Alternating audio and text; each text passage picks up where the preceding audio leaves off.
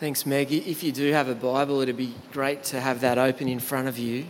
Uh, we just sang that song. I really love the line, Well, our feeble frame he knows. It's good, isn't it? Uh, he knows uh, our frailty. Why don't we pray uh, as we look at God's word? Uh, loving Father, uh, as we come to you this afternoon, we thank you that you know our feeble frames. Lord, we thank you that you know us better than we know ourselves. And so, Lord, we pray that by your word and spirit you would be at work among us, that you would teach and train, uh, that you would correct and rebuke, that you would nurture and refresh us as needed. Uh, and so, Lord, we pray that you would take a hold of us and shape us for your glory. And please be with us now. Amen. Uh, I, was invited to a wedding. This, this is some years ago.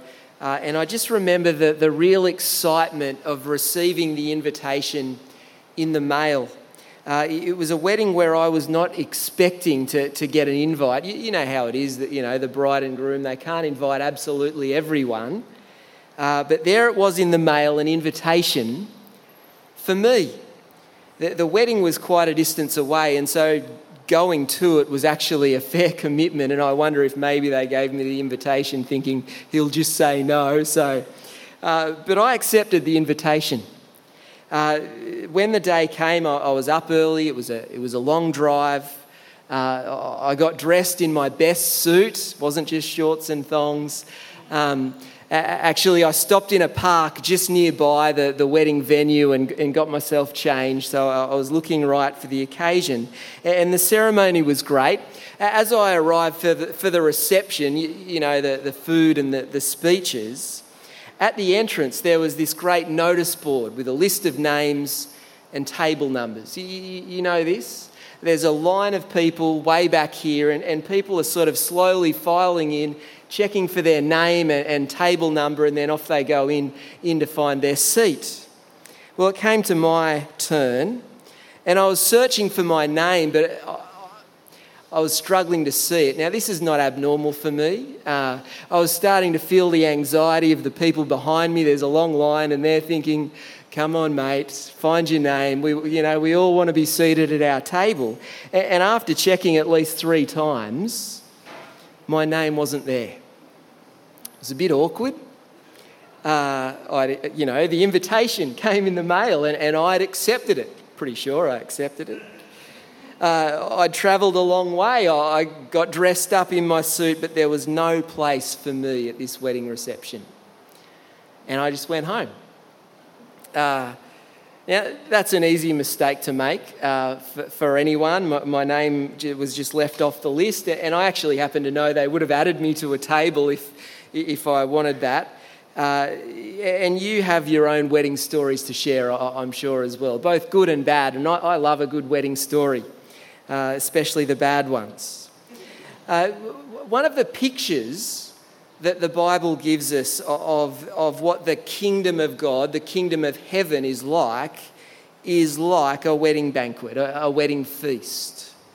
Abundance of good food and, and fine wine. And Jesus, he uses that imagery as we look at this passage this afternoon, doesn't he? But it's, it's more like the opposite of, of my experience at, at that wedding, at least initially. The, the invitations, they go out. Uh, but those, those who are invited, those who have already RSVP'd, yes, I'll come, they don't rock up. There's that summary statement from Jesus in verse 14. He says, For many are invited, but few are chosen. Uh, this parable, a, a parable is a story with a meaning. It's levelled at the Jewish religious leaders, like the two parables that go before it, which we looked at last week if you were here.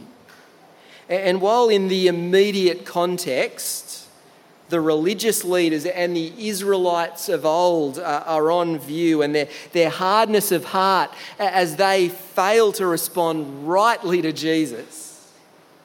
Well, that is what is on view. It, it, it must also lead us to re- reflect. How are we responding to God's invitation?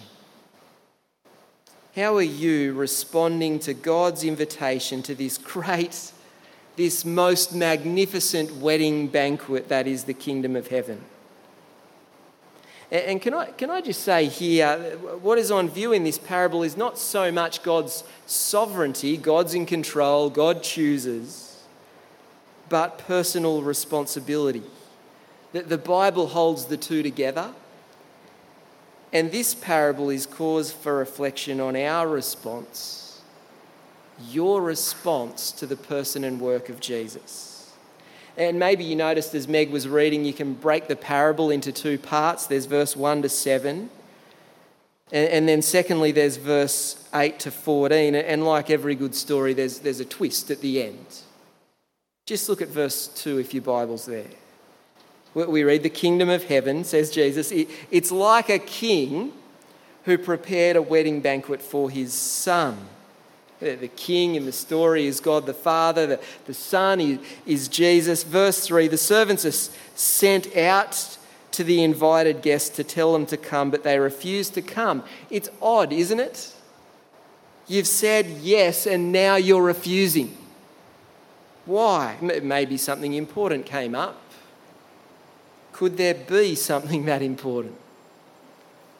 The king sends out more servants, verse 4. And this time it's not just simply come, but it's look how impressive this banquet is. Verse 4, you see it. Tell those who have been invited that I've prepared my dinner. It's on the table. My oxen and, and fattened cattle. This is just not one beast that is being killed, this is a massive occasion. My oxen and fattened cattle have been butchered, and everything is ready. Come to the wedding banquet. But what do they do? They don't even respond to the text message. You know those ones? You just let it go through to the keeper as if it never came through. Verse 5 they pay no attention and go off, one to his field, another to his business. It's shocking, really, isn't it?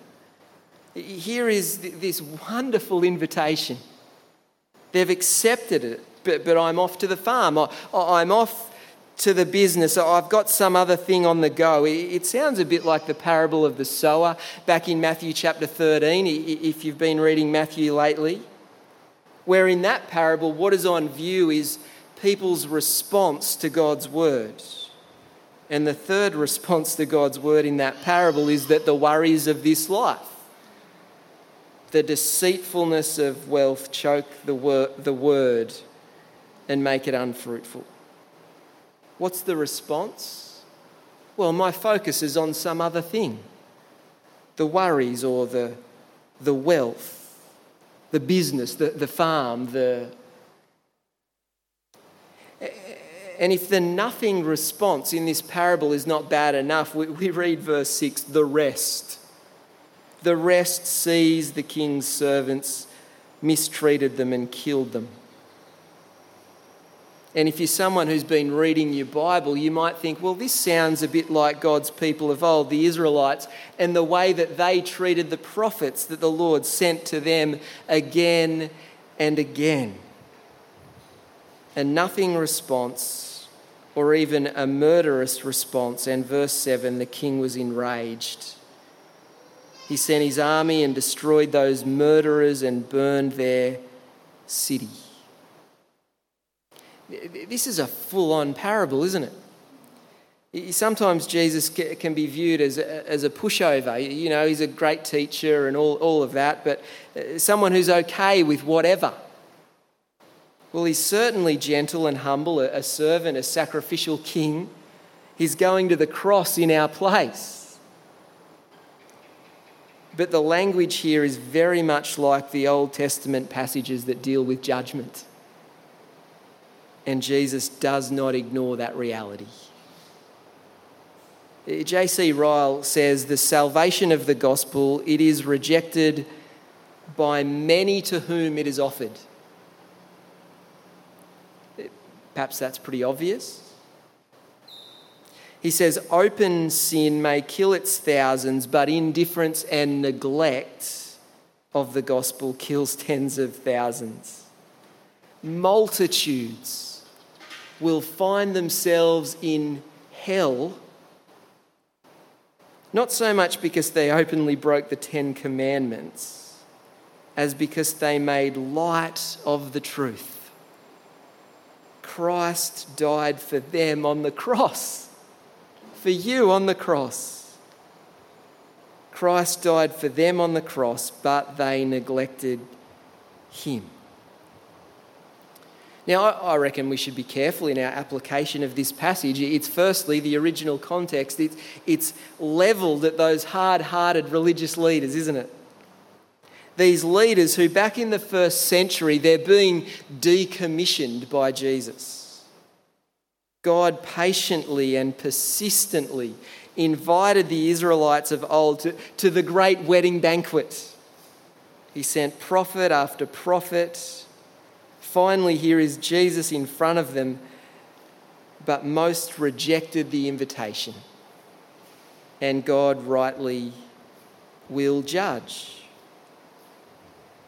This is first applied to the Israelites of old. But I wonder if someone asked you, how would you describe your response to the person and work of Jesus? what would you say? How would you describe your response to the Lord Jesus Christ? This is the impact Jesus has had on my life. I guess I've sort of just tacked him on to all the other things. He's turned my life completely upside down. How would you describe your response what are you doing with this invitation to the wedding banquet that is to come? Are you getting ready? Or is it the farm, the business, or, or some other thing? Someone said, Don't let, let your occupation preoccupy your soul. Don't lose your life by making a living. And we might add, don't miss out by settling down here and now as though this life is all that there is. It's possible, though, that some of you who are here this afternoon, you may actually think God couldn't possibly be inviting me. I could never be good enough for God. I caught up with an older bloke last week uh, who said, I couldn't go to church, the, the roof might fall in. You've heard that line before. Uh, often it's just an excuse not to, to rock up but as we transition to, to the second half of the parable, verse 8 to 14, you, you see how broad this invitation is. Verse 8 to 10, I'll, I'll read. Then he said to his servants, The wedding banquet is ready, but those I invited did not deserve to come. Think the Israelites, God's people of old, there. Verse 9 So go to the street corners and invite to the banquet anyone you find. So the servants went out into the streets and gathered all the people they could find, the bad as well as the good, and the wedding hall was filled with guests. It's a beautiful picture, isn't it? And what is on view here is that the general gospel invitation, it's for you. anyone and everyone come and find life in Christ. The bad, in the context here, are those that the Jews would have considered unacceptable to God. Prostitutes and tax collectors from two parables before, the lame, the sick, the blind. But God's people are a motley crew, a diverse bunch uh, and you know, you only have to rock up here a couple of times to know that, don't you? The Bible's point of view is that all people have fallen short of God's standard, whether we appear good or bad. each of us have missed the mark in relation to the loving God who made us. And, you and I, we know, don't we, that we can't live up to our own standard, let alone God's. And the invitation to come and find life in Jesus, to, to find rest in Him, to walk the Jesus road and join in the great wedding banquet that is to come. It's in your mailbox, so to speak. It's for you if you haven't accepted it already. No matter what your background is, no matter how bad or good you consider yourself to be. There's a bit of a twist in the parable now, though, isn't there? Uh, verse uh, 11 to 13, just have a look there with me. But but when the king came in to see the guests, he noticed a man there who was not wearing wedding clothes. He asked, How did you get in here without wedding clothes, friend? The man was speechless. Then the king told the attendants, Tie him hand and foot and throw him outside into the darkness where there will be weeping and gnashing of teeth. What's going on here? Uh, well, you're to wear appropriate clothing to, to the appropriate occasion, aren't you? Jesus doesn't explain what the wedding clothing is reference to, and so we should be careful in our speculation. But the Bible clearly gives us the terms of entry into God's kingdom the general gospel invitation. It is for absolutely everyone, for anyone and everyone. How did Jesus' summary statement begin? Verse 14 For many are invited. This is not the irresistible call that Paul talks about elsewhere, but the general gospel invite. It's for anyone and everyone. But the terms of entry are faith in Jesus and faith in Jesus, trust in Him, it looks like a transformed and a transforming life. This little twist at the end is for the person who assumes they're in, I reckon. Of course, I'll be there at the great wedding banquet at, the end. I'm a good bloke. I'm a neat and tidy, wouldn't hurt a fly, social welfare minded person. I prayed some prayer about trusting in Jesus years back. But Jesus said in Matthew 7 Not everyone who says to me, Lord, Lord, will enter the kingdom of heaven, but only the one who does the will of my Father who is in heaven.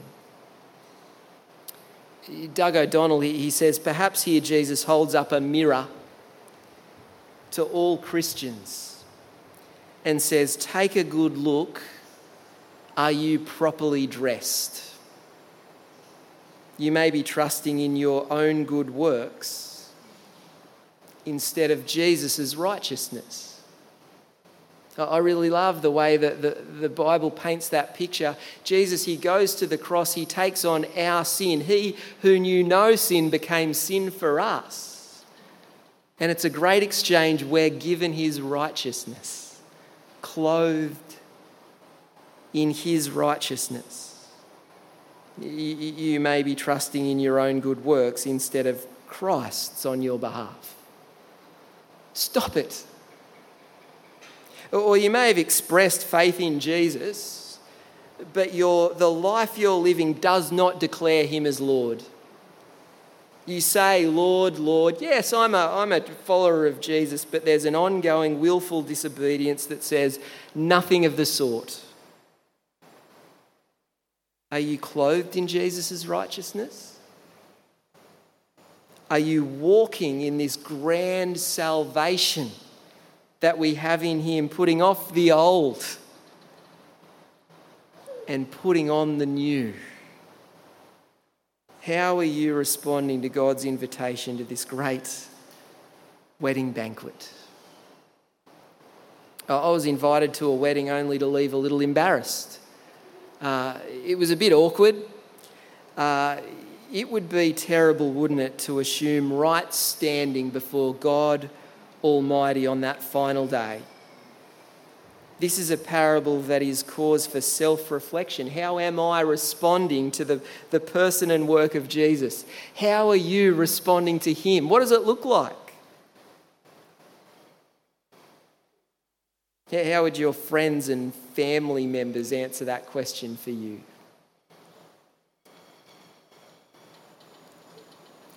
I reckon we should just leave that there. And I'd love for you to go home and reflect on that. How am I responding to the person and work of Jesus? Not some years ago, but today. Let's pray. Dear Heavenly Father, we, we thank you for that wonderful picture of a feast to end all feasts. The wonderful wedding celebration. And Lord, we thank you for all of the different images that you give us of the new creation. But we thank you especially for this one. Lord, help us not assume that we've got a spot but help us too, Lord, not busy ourselves with some other thing that we might forget about what really matters. Lord, please, by your word and spirit, shape us, change us, transform us for your glory. Lord, we're sorry for not living your way. We're sorry for making light of King Jesus who died on the cross in our place. Heavenly Father, we thank you for his righteousness, that you view us as he is. And we thank you for the transforming power of your gospel that we might be more and more like Christ each day. And Lord, as a community, we pray that we would not be an immature people, but that as you do your work on us, as we eagerly work out our salvation with fear and trembling, that you would grow us up, that we would be, as a community, looking more and more like you each and every day. Please do this among us, we pray, for your glory. Amen.